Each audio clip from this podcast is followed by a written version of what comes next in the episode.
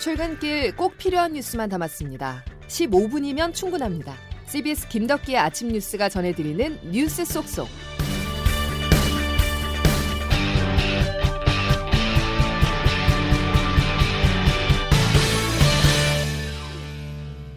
여러분 안녕하십니까? 11월 2일 김덕기 아침 뉴스입니다. 골든 타임을 놓쳤습니다. 이태원 참사가 발생하기 4시간 전 시민들은 경찰에 전화해 참사 전조를 알렸습니다. 경찰이 공개한 112 최초 신고 내용에 따르면 참사 직전까지 총 11번의 신고가 있었고 압사라는 직접적인 단어도 13번이나 등장했는데요. 국민의 도움 요청을 경찰이 외면한 셈입니다. 정석호 기자의 보도입니다. 경찰청이 공개한 이태원 사고 이전 112 신고 내역에 따르면 첫 신고는 참사가 있기 4시간 전인 오후 6시 34분에 이뤄졌습니다. 신고자는 소름 끼치는 상황이다. 사람이 계속 밀려와 압사당할 것 같다며 통제를 요청했지만 경찰은 현장에서 별다른 조치 없이 상황을 종결했습니다. 이후 아수라장이다라는 신고가 잇따랐지만 경찰은 아예 출동을 안 하거나 현장에 있는 경찰에게 직접 상황을 알리라고 안내했습니다. 9시 이후부터는 대형 사고 일보 직전이라는 말과 사고가 날 것 같다는 등의 위험 상황을 직접적으로 알리는 표현이 계속 등장했습니다. 사고 직전 마지막 신고에서는 여기 압사될 것 같다는 신고자의 말과 함께 비명 소리가 두 차례 들려오기도 했습니다. 사고 전까지 접수된 신고 11건 중 경찰이 현장에 출동한 건 4건, 이 중 6건은 전화 상담 안내 후 종결했습니다. 긴급 출동이 필요한 코드 1과 코드 제로 신고도 있었지만 현장 출동을 하지 않은 겁니다. 경찰은 대국민 사과를 통해 책임이 미흡했던 점을 인정했습니다. 윤희근 경찰청장입니다. 112 신고를 처리하는 현장의 대응은 미흡했다는 판단을 했습니다. CBS 뉴스 정석호입니다. 경찰은 시민들의 다급한 신고엔 머뭇거렸지만 여론 동향 파악은 기민했습니다. 특히 이태원 참사와 세월호 이슈 연계 조짐에 촉각을 곤두세웠는데요. 윤희근 경찰청장은 참사의 진상을 밝히기 위해 감찰과 수사를 진행하겠다고 말했습니다. 양승진 기자가 보도합니다. SBS가 공개한 정책 참고 자료라는 제목의 경찰청 내부 문건에는 이태원 참사와 관련해 정부 책임론이 부각될 조짐이 있다는 정세 분석이 포함됐습니다. 사고의 빠른 수습을 위해서는 장례비와 치료비, 보상금 지급 등 갈등 관리가 필요하다는 내용도 언급됐습니다. 특히 일부 진보 성향 단체들이 세월호 이후 최대 참사로 정권 퇴진 운동으로까지 끌고 갈 수 있을 만한 대형 이슈라며 대응 계획을 논의 중이라는 동향 보고도 담겼습니다.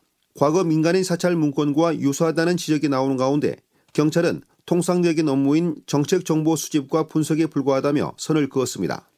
윤희근 경찰청장은 이태원 압사 참사와 관련해 대응이 미흡했다며 유감을 표명했습니다. 진상과 책임 규명을 위한 강도 높은 감찰과 수사도 예고했습니다. 모든 부분에 대해 강도 높은 감찰과 수사를 엄밀하게 진행하겠습니다. 이를 위해 경찰은 현재 서울경찰청에 설치되어 있는 수사본부를 대신해 경찰청에 독립적인 특별기구를 설치하기로 했습니다. CBS 뉴스 양승일입니다. 경찰청장은 읍참마속을 말했지만 만시지탄일 뿐입니다. 경찰의 대응이 늦은 사이 상황은 악화됐고 현장에 있었던 청년들은 생사의 갈림길에 놓였는데요. 가까스로 구조된 생존자의 참사 당시 상황을 박희영 기자가 취재했습니다. 서울 원효로 다목적 체육관에 설치된 희생자 유실물 센터. CBS 취재진과 만난 20대 여성 장모 씨는 참사 당시 분실한 가방을 찾기 위해 방문했다가 구조 당시 긴박했던 상황을 전했습니다. 맨 아래쪽에 깔렸었는데 저는 이제 운 좋게 백 아래부터 깔려서 상체는 안 눌려서 이제 살아나.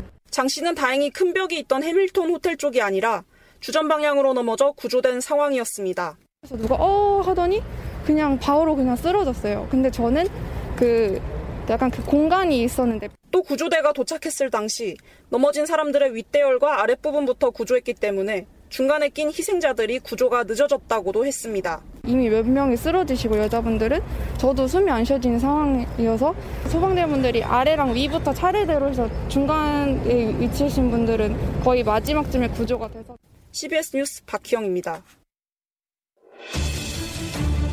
국민의 기대에 부응하고 경찰에게 맡겨진 책무를 완수하기 위해 제사를 도려내는 읍참마속의 각오로 임하겠습니다. 국가는 국민의 안전에 대해 무한 책임이 있음에도 이번 사고가 발생한 것에 대해 국민 안전을 책임지는 주무부처 장관으로서 이 자리를 빌려 국민 여러분께 심심한 사과의 말씀을 드립니다.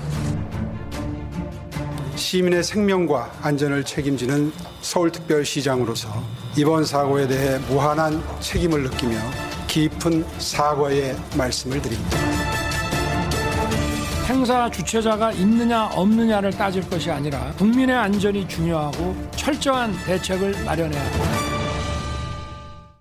사과를 쏟아냈습니다. 경찰청장이 이어서 행정안전부 장관, 소방청장, 서울시장까지 어제 하루 동안 참사 직전과 사뭇 다른 모습을 보였는데요. 112 신고 내역이 공개된 이후 민주당은 대정부 공세로 태세를 전환시켰습니다. 장규석 기자입니다. 윤희근 경찰청장은 미흡한 대처에 따른 사과, 그리고 강도 높은 감사와 진상 규명을 약속하면서 사퇴 가능성도 열어놨습니다. 이제 결과가 나왔을 때 그 부분에 대해서는 어, 느 시점이 됐건 어, 그에 상응한 처신을 하겠다. 책임의 필성 발언으로 무리를 빚은 이상민 행정안전부 장관에 대한 사퇴 목소리도 높아지고 있습니다. 초당적 협력을 강조했던 더불어민주당 112 녹취록 공개를 기점으로 분위기가 바뀌었습니다. 박홍근 원내대표입니다. 축소하거나 회피하기 급급하다라고 그 공개된 녹취록은 그 시작에 불과하다라고. 지금 상황을 누구도 책임지지 않으려 한다며 이재명 대표도 비판의 날을 세웠습니다. 대통령부터 총리, 장관, 구청장, 시장에까지 하는 일이라고는 우리는 책임이 없다가 전부입니다. 그리고 이 비판은 앞으로 책임자 사퇴 요구와 함께 대통령을 정면 겨냥할 걸로 보입니다. 책임론이 본격화될 조짐에 국민의힘은 112 신고 부실 대응에 대해 유감이라면서도 야권이 무책임한 정치 선동으로 끌고 가선 안 된다고 파장 확대를 경계하는 모습을 보였습니다. CBS 뉴스 장규석입니다. 제3자의 눈에는 이태원 참사가 어떻게 비치고 있을까요? 국내에서는 정쟁을 차단하기 위해서 사고 원인이나 책임 문제 지적을 자제하고 있지만 외신들은 정부 대응을 비판하고 있습니다. 우리가 미처 생각지 못한 내용들도 눈에 띕니다. 이 내용은 워싱턴에서 권민철 특파원이 취재했습니다. 관객 5만 5천 명의 BTS 공연에는 경찰관이 1,300명 배치됐는데 이번에는 왜? 4주 전 정부 주관 이태원 행사에선 경찰이 차량 통행을 금지했는데 이번에는 왜? 오늘 뉴욕타임스가 던진 질문들입니다. CNN도 비슷한 질문을 반복적으로 던지고 있습니다. 왜 이렇게 많은 사람들이 좁은 공간에 운집하도록 방치했는지, 군중 통제는 어디 있었는지 한국이 답해야 할 질문들입니다. 뉴욕타임즈는 이번 사건은 명백히 피할 수 있었던 재해, 즉 인재라는 점을 강조했습니다. 그런데도 어떤 정부 조직도 책임지는 자세를 보이지 않고 있다고 지적했습니다. 워싱턴 포스트는 이태원이 외국인 밀집 지역인데다가 미군 기지 주변이라 정부의 관심이 제한됐을 거라는 가설을 제기했습니다. 또 한국의 공공 안전에 대한 지구촌 관심을 촉발시켰다고도 했습니다. 블룸버그는 이번 참사와 세월호 참사의 공통점을 짚었습니다. 청소년들에 대한 국가의 실패이자 비극이고 예방이 가능했던 상상 초월의 대사건이었다는 겁니다. 아이들이 비극의 대상인 경우 사회적 반향이 큰 만큼 이번 일로 윤석열 대통령이 시험대에 올랐다고 이 매체는 관측했습니다. 워싱턴에서 CBS 뉴스 권민철입니다. 어제부터 이태원 참사 희생자들의 발인이 시작됐습니다. 어젯밤 기준으로 사망자는 156명이고 이 중 68명의 발인이 마무리됐는데요. 슬픔과 아픔의 끝은 없겠죠. 익숙해질 뿐일 텐데 참사 이후 수많은 시민들이 트라우마를 호소하고 있습니다. 전쟁이 일어나지도 않았는데 한 곳에서 동시에 심폐소생술을 실시하는 모습은 대한민국 역사에 단 한 번도 없었던 끔찍한 현장이었기 때문일 텐데요. 전문가들의 조언 들어봤습니다. 이은지 기자입니다. 30대 여성 A씨는 얼마 전 출근길 지하철에서 호흡곤란과 손발저림을 느꼈습니다. 환승역에서 사람들이 밀고 들어오는 순간 이러다 깔려 죽겠다는 공포감도 찾아왔습니다. 서울 한복판에서 벌어진 이태원 참사가 시민들에게 남긴 트라우마입니다. 국립정신건강센터의 신민영 국가 트라우마 센터장입니다. 이런 경험들을 이제 하신 분들 중에서 꽤 강한 영향을 받고 그 영향이 또 지속된다고 호소하시는 분들이 실제 임상 현장에선 저희가 어. 꽤 많이 볼 수가 있거든요. 별 생각 없이 SNS로 퍼나르는 자극적 뉴스, 확인되지 않은 참사 정보도 집단 트라우마를 가중시킬 수 있습니다. 그보다는 자발적으로 심폐소생술에 나선 시민들의 미담 등을 공유하는 게 정신건강에도 좋다는 전문가의 조언입니다. 한림대 성심병원 정신건강의학과 홍나래 교수입니다.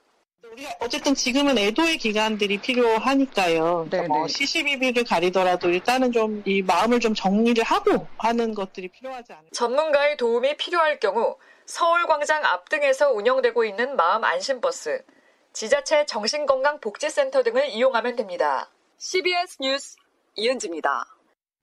할로윈 명절을 즐기던 미국에서는 총격 사건이 두 건이나 발생해 최소 한 명이 사망하고 20명이 다쳤다고 현지 언론들이 보도했습니다. 미주리주 캔자스 시티 한 할로윈 파티장에서는 10대 100여 명이 파티를 즐기던 중 현장을 떠날 것을 요구받은 외지인이 총격범으로 돌변해 총기를 난사하면서 대여섯 명의 부상을 입었고 한 명이 숨졌습니다. 또 일리노이주 시카고의 한 교차로에서도 총격으로 어린이를 포함한 10여 명이 다친 것으로 전해졌습니다. 올해 프로야구 최강팀을 가리는 한국 시리즈가 이태원 참사 희생자들을 기리는 엄숙한 분위기 속에 막을 올렸습니다. 1차전은 연장전까지 가는 접전이었습니다. 임종률 기자의 보도입니다. 지난 토요일 밤 이태원 참사 희생자들을 추모하는 묵념으로 시작한 한국 시리즈 1차전. 22,500석을 가득 메운 팬들은 대형 스피커와 축포 등 흥겨운 응원 대신 국가 애도 기간에 따라 치어리더 없이 차분하게 관전했고 선수들과 심판진은 검은 리본을 달았습니다. 한국야구위원회는 사고방지 차원에서 경기장 안전요원을 2배 이상 늘렸습니다. 승부는 전병우가 결승타를 터뜨리면서 키움이 연장 10회 끝에 7대 6으로 이겼습니다. 역대 한국 시리즈 1차전 승리팀은 38번 가운데 29번 정상에 올랐는데 확률로는 76%가 넘습니다. CBS 뉴스 임종률입니다. 김덕기 아침 뉴스 여러분 함께하고 계십니다. 이제 기상청 연결해서 오늘 자세한 날씨 알아보겠습니다. 이수경 기상 리포터 전해주시죠. 네, 오늘은 어제보다 쌀쌀한 날씨로 시작하고 있는데요. 현재 서울 기온 어제보다 5도 정도 낮은 5.7도를 가리키고 있습니다. 전국적으로도 오늘 큰 일교차를 주의하셔야겠는데요. 낮 기온은 어제와 비슷하거나 약간 낮겠습니다. 서울과 동두천, 원주의 기온이 17도, 대전과 전주 19도, 대구의 낮 기온은 21도가 예상되고 있는데요. 현재 일부 경기도와 강원도, 충청권과 호남 지방을 중심으로 안개가 짙은 곳이 있습니다. 더불어 오늘 남부지방을 중심으로는 오전까지 미세먼지 농도도 나쁨 수준을 보이는 곳이 있어서 이 점은 주의를 하셔야겠는데요. 오늘 아침에는 안개가 끼는 곳이 있지만 이후로는 전국적으로 맑은 날씨가 이어지겠습니다. 한편 내일 낮부터는 찬바람이 불면서 날씨가 추워지겠는데요. 모레 아침 서울 기온은 0도 안팎까지 떨어지면서 잦은 기온 변화에 대비를 하시기 바랍니다. 내륙을 중심으로는 당분간 비 소식이 없어서 대기가 점차 건조 해지고 있습니다. 야외 활동 시 크고 작은 화재 나지 않도록 각별히 주의를 하시기 바랍니다. 날씨였습니다. 이태원 참사 유실물 센터가 운영되고 있죠. 어찌 보면 그 물건들은 잃어버린 게 아니라 살기 위해 내려놓아야만 했던 건 아니었을까요? 경찰에게 묻고 싶습니다. 국민 안전을 위해서 무엇을 지키고 무엇을 내려놓을 것인지. 자, 수요일 김덕기 아침 뉴스는 여기까지입니다. 고맙습니다.